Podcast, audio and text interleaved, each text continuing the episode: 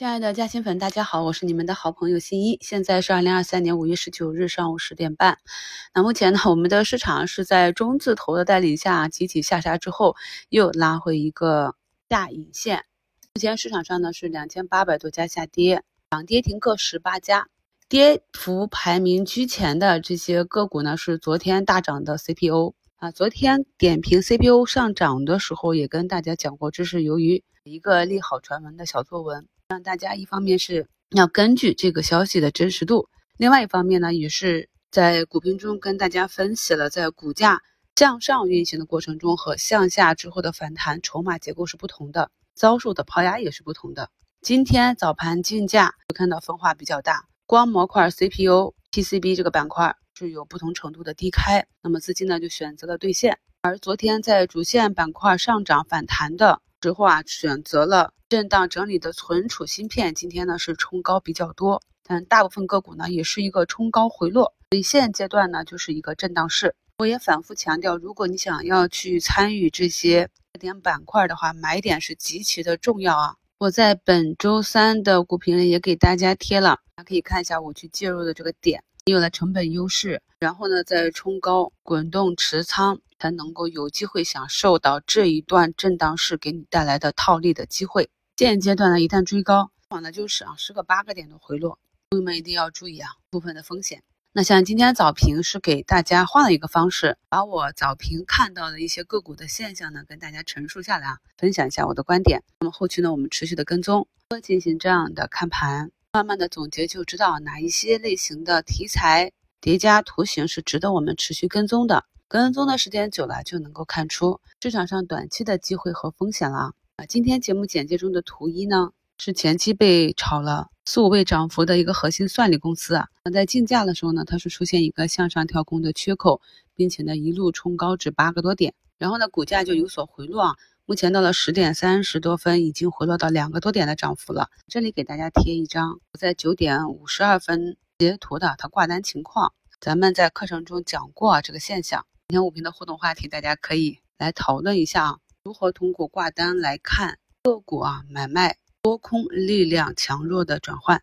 最近大家也看到了，身边呢有一些新闻是关于疫情管控放开之后的二波复阳的情况。在评论区呢看到咱们有的加薪粉也是又中招了啊！专家说这个得新冠的次数越多，可能对身体的伤害越大，朋友们还是要注意防护。天热了呢，也是要在人多的地方戴好口罩。新冠药这里啊，虽然呢上一次哎有一个异动之后。震荡整理了两天呢，今天呢集体又是有一个上攻的形态，像众生药业、盘龙药业、拓新药业这些啊，虽然说是板块炒作的末端了，但是早评里也跟大家讲了，去跟踪和观察主力运行的啊几个比较重要的指标。我们在市场上操作呢，最重要的还是要跟紧主力，主力在啊，力往上打，那么我们就能够跟着去赚钱啊。如果是主力出逃，我们要及时的跟着主力去出局去做兑现，毕竟呢，一只个股要想靠着散户的合力打上去还是比较难的。大家想一下，我们在投资股市中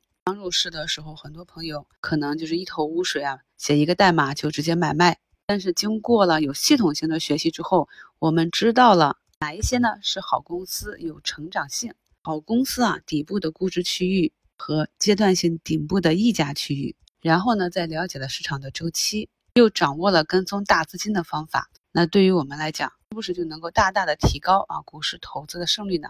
暂时呢还不得要法的朋友啊，有点耐心。我们有很多两年的学员已经做得非常的六六六了。平时呢有不理解的地方，可以多在节目下方的评论区中留言讨论。走在正确的路上，相信大家都会有快速的成长。创新药龙头恒瑞医药啊，在进行了两天的调整之后，今天呢又是两点五个点的上攻。本周的早评也跟大家点评过恒瑞啊这个基本面的变化，像葛兰啊、正成然、硅凯、朱绍行等也是继续的去加仓恒瑞。从股价走势上，我们也可以看到已经改变了下跌的趋势啊。所以大家在择股的时候，一定要选择景气度上行的行业。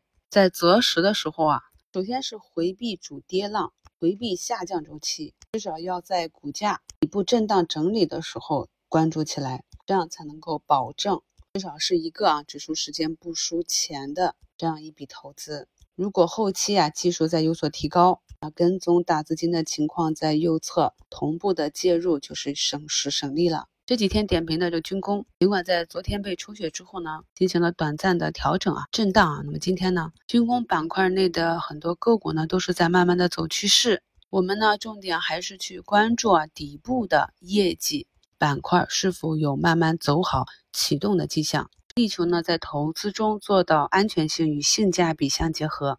今天呢，茅台是一个向下跳空啊，目前有所修复。在昨晚的专享问答中。我还刚刚回答了一个关于白酒啊茅台的提问，感兴趣的朋友呢可以去看一下。昨晚出了一些券商的利空，比如说有要下调机构的交易费率的，还有财政部昨天发布的一到四月证券交易印花税七百一十六亿元，同比下降百分之四十二点七。这个呢目前被市场解读成在今年的一季度啊，很多投资者是没赚到钱的，被套了，所以不交易了，在那里扛。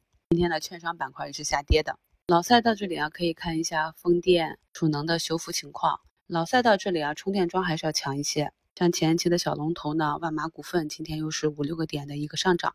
国家刺激消费，推动新能源汽车下乡，充电桩、电力设备这块的建设需求呢，还是相对比较确定的。电力设备这里啊，明治电器啊，今天是走出了三板，这都是我们观察板块和市场的一些方法。前两天跟大家贴图了，像存储芯片啊这种操作节奏啊，基本上是手把手的细节化的做了预判分析。那今天的操作呢，就是跟随市场的节奏，做一下正 T 和反 T 啊。如何预判市场当日啊这个板块之间运行的情况，在这两天的早评里已经跟大家去讲了，跟踪市场资金的流向。那么图二呢，就是今天先高抛的冲高的，像存储啊、算力这些早盘大涨的公司。然后等到股价止跌企稳啊，再逐步的低吸，这样有差价的持股，降低持股成本，提高持股的保护。图二是一个反替的案例啊。图三呢，就是我依旧看好在向上运行周期的。那么早盘先下杀的时候呢，在均线支撑的地方低吸活动仓，